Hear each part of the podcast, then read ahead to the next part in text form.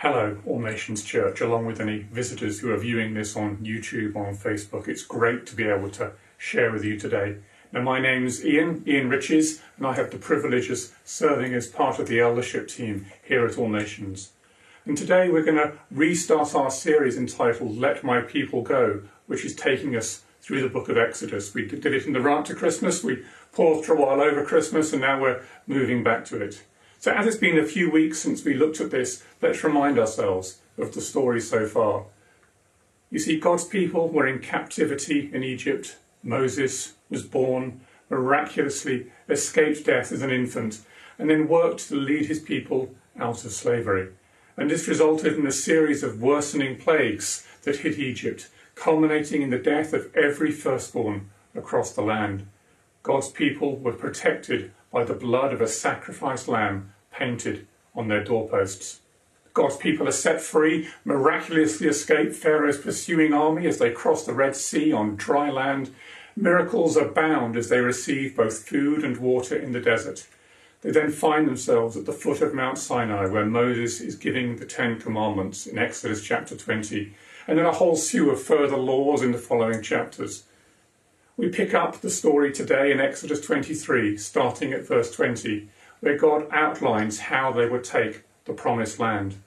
Now, I've titled this preach, Follow Him, for reasons which will hopefully become clear as we move through it. And Caroline will read the passage for us shortly, but first, it'll be good to pray. Father God, we, we thank you for your word to us. We thank you for the scriptures. We pray now that you'll be opening eyes, ears, hearts, minds, everything we need to take on board what you want to say to us. Holy Spirit, would you be whispering in our ears? Would you keep us alive to all that you want to do to us today? Amen. So, let's read Exodus chapter twenty-three, verses twenty to thirty-three together. And Caroline's going to be reading from the N I V.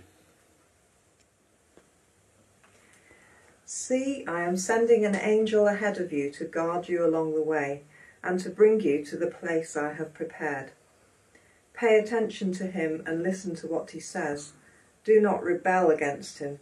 He will not forgive your rebellion, since my name is in him. If you listen carefully to what he says and do all that I say, I will be an enemy to your enemies and will oppose those who oppose you.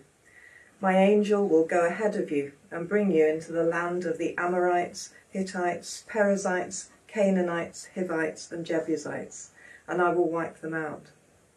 Do not bow down before their gods or worship them or follow their practices. You must demolish them and break their sacred stones to pieces. Worship the Lord your God, and his blessing will be on your food and water. I will take away sickness from among you, and none will miscarry or be barren in your land. I will give you a full lifespan. I will send my terror ahead of you and throw into confusion every nation you encounter. I will make all your enemies turn their backs and run. I will send the hornet ahead of you to drive the Hivites, Canaanites and Hittites out of your way. But I will not drive them out in a single year, because the land would become desolate and the wild animals too numerous for you.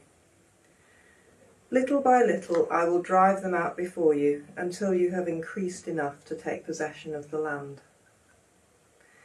I will establish your borders from the Red Sea to the Mediterranean Sea, and from the desert to the Euphrates River. I will give into your hands the people who live in the land, and you will drive them out before you. Do not make a covenant with them or with their gods. Do not let them live in your land, or they will cause you to sin against me, because the worship of their gods will certainly be a snare to you.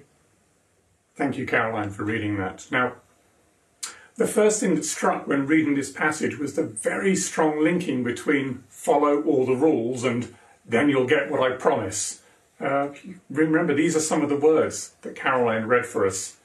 If you listen carefully to what he says and do all that I say, I will be an enemy to your enemies. And worship the Lord your God, and his blessing will be on your food and water. Now, when Matt took us through the Ten Commandments a few weeks ago, together with his kids, very helpfully, they explained to us the benefit of rules. Rules give safety. Rules give boundaries. Now, under the Old Covenant, the Old Promise, before Jesus' birth, death, and resurrection, following the law to the letter was the only way to keep right with God, when sacrifices were required to atone for sins. That's the context of today's passage. Do what I say, and all will be well. Break my commands, and it might not. Now, as Christians, we now live under the new covenant.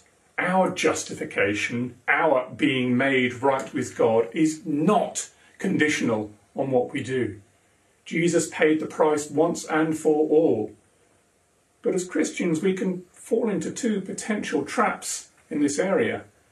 Firstly, we can try and still live in an old covenant mindset, where God's favour can only be bought by righteous acts, and where any slips or mistakes can disqualify us.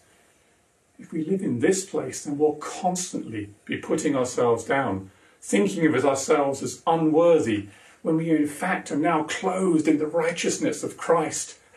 This path robs us of life, of joy. But there's another pitfall as well, that we can use grace as an effective justification just to carry on sinning, not treating sin with the I'm going to almost say the respect that it deserves, but not as seriously as we should. Now, Paul, in his letter to the Romans, deals explicitly with this in chapter six. If we look at verse one, he says, "What then shall we say? Shall we go on sinning so that grace may increase? By no means." Did you get that? By no means. He goes on to say, "We are those who have died to sin. How can we live in it any longer?" And in verse twelve, he says, "Therefore do not let any sin reign in your mortal body, so that you obey its evil desires. Do not offer any part of yourself to sin as an instrument of wickedness, but rather offer yourselves to God as those who have been brought from death to life, and offer every part of yourself to him as an instrument of righteousness. For sin shall no longer be your master, because you are not under law, but under grace." Amen. That's where we live today, under grace. Sin is no longer our master. Now, theologians like long words, but they can sometimes be very useful. Words like salvation, justification, sanctification, and so on. Now, our salvation and justification are absolutely by grace and faith in Jesus alone. We cannot earn it by good behaviour. We're saved from the eternal consequences of our sin and made right with God. That's what justification means. Not on the basis of what we do or don't do, but thanks to Jesus' work on the cross. However, God then takes us on a journey that theologians refer to as sanctification, of continually being made more and more like Christ. And the theologian Wayne Grudem describes and defines sanctification like this. Sanctification is a progressive work of God and man that makes us more and more free from sin and like Christ in our actual lives. I think that's really helpful. Don't you want that? Now, keeping free from sin is not going to save us. That's the work of Christ alone. But as we seek to build lives in cooperation with the Holy Spirit that more and more reflect who Jesus is, we will naturally want to live as sin-free lives as we can. But what about the passage itself? And perhaps one of the most interesting questions that came into my mind as I was reading it was, who is the angel? Let's remind ourselves what God says in the passage. "See, I am sending an angel ahead of you to guard you along the way and to bring you to the place I have prepared." Pay attention to him and listen to what he says. "Do not rebel against him. He will not forgive your rebellion, since my name is in him. If you listen carefully to what he says and do all that I say, I will be an enemy to your enemies and will oppose those who oppose you." Now, there's some interesting language there. The angel seems to have the power to forgive, or at least withhold forgiveness.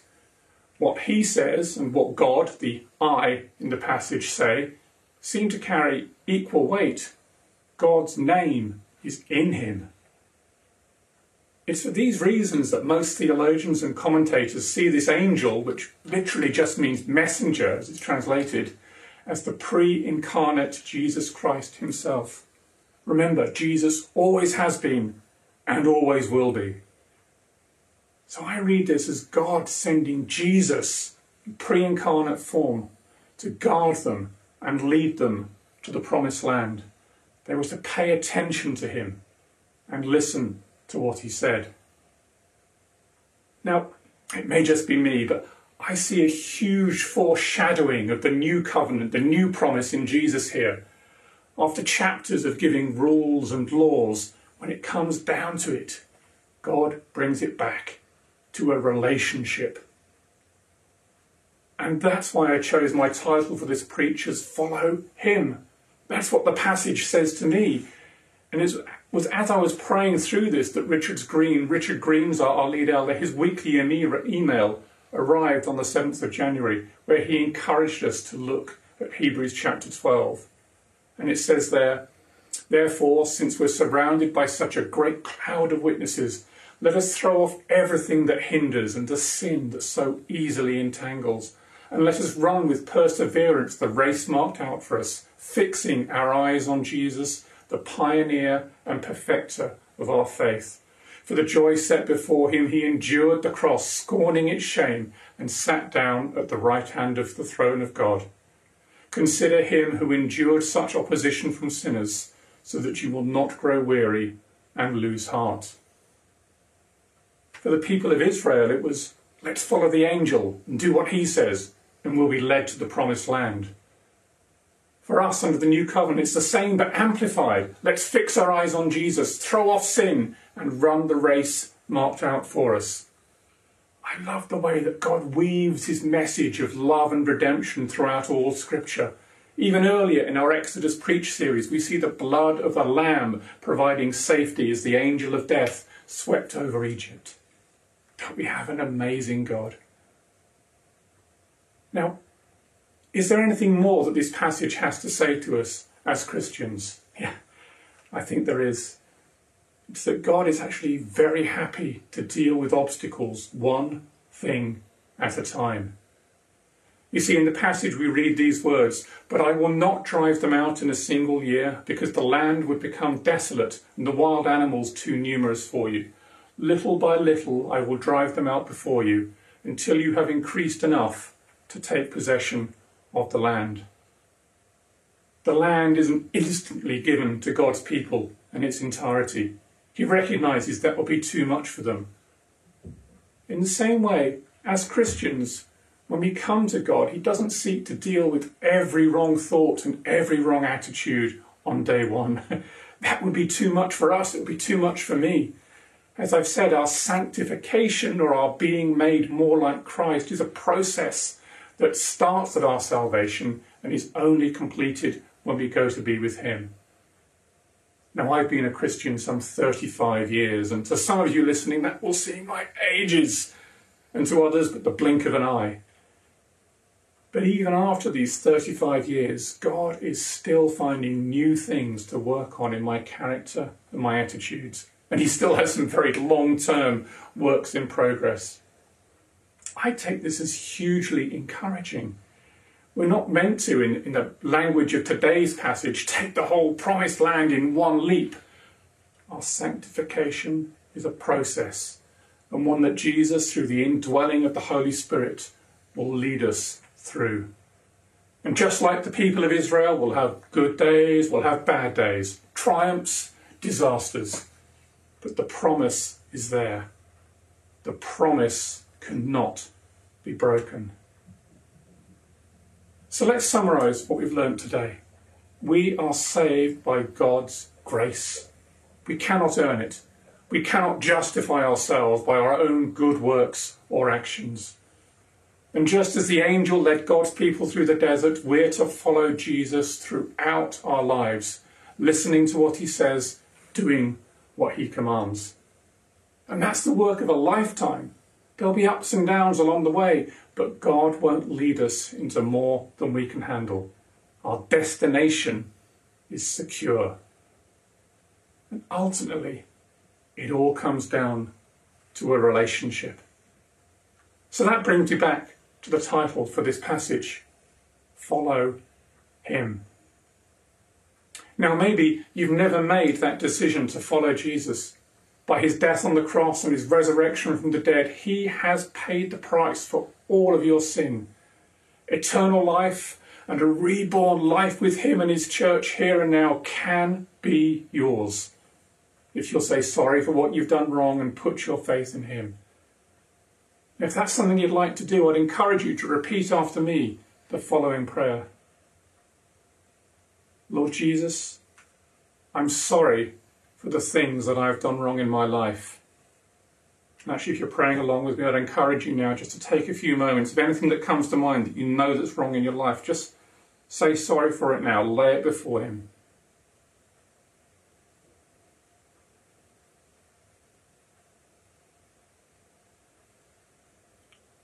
Lord Jesus, I'm sorry for the things I've done wrong in my life.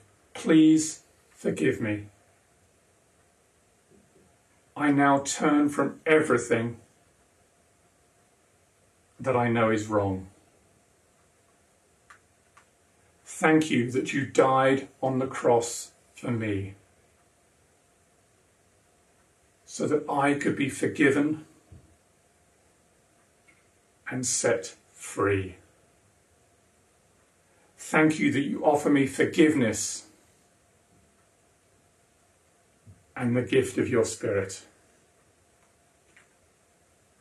I now receive that gift. Please come into my life by your Holy Spirit to be with me forever. Thank you, Lord Jesus. Amen. Now, if you just prayed that prayer, I'd love you to get into contact with us so that we can help you on your journey as a newborn Christian. You can email us on three c at all nations bedford dot org, which should be appearing on the screen now, somewhere at the bottom. If you thought about praying that prayer, but you didn't because you still have questions, you want to find out more, we'd also love to hear from you. Please do be in contact as well. You can use that same address, three c at all nations bedford dot org. But what about those of us who already are Christians? Well, again, actually, the message is the same. Follow him. I'll read again words from both today's passage and from Hebrews twelve. So starting with today's passage, pay attention to him and listen to what he says. Do not rebel against him.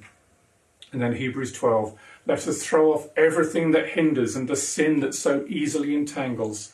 And let us run with perseverance the race marked out for us, fixing our eyes on Jesus, the pioneer and perfecter of faith. Same thing. So church, let's do that. Let's get serious about fixing our eyes on Jesus and throwing off all that entangling sin. Should we pray? Lord Jesus, we, we thank you that we're saved by grace alone. We ask now for your help in continuing to fix our eyes on you, in paying you all the attention, the attention you deserve, and to listening to what you say. And actually not just listening, but actually doing something about it as well. In fact, why don't we just spend a, a few short seconds now just opening our ears to listen to what God has to say to us and what he wants us to do. And that will be different for each and every one of us.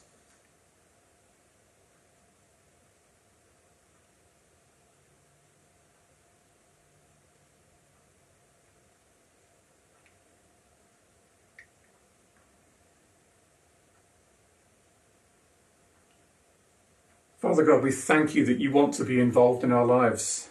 We thank you that you want to engage with us on that process of sanctification that we've heard about.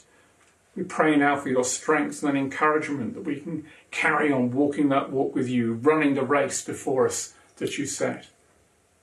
And Holy Spirit, we ask you once again to fill us, Fill us again once more. We need your power and your indwelling to run our race, to take hold of the land that you've promised to us. Please help us shake off all those sins that entangle. Amen. Well, hopefully even in those few brief seconds, God spoke to you about something. I'd encourage you, share that with somebody else. Make yourself accountable to them. What are you working on at the moment? What are you trying to, to get better at, to put right? Not to earn your salvation, but to continue on that process of sanctification. And if you've got anything that you'd like to chat through for whatever reason, as a result of what you've heard today, again, please do contact us, three c at all nations bedford dot org. And finally, if you're watching this live, then it would be great to catch up with you in the Zoom session that follows this broadcast. You should have had the link sent to you in your weekly email. I look forward to seeing you all there. Have a great day.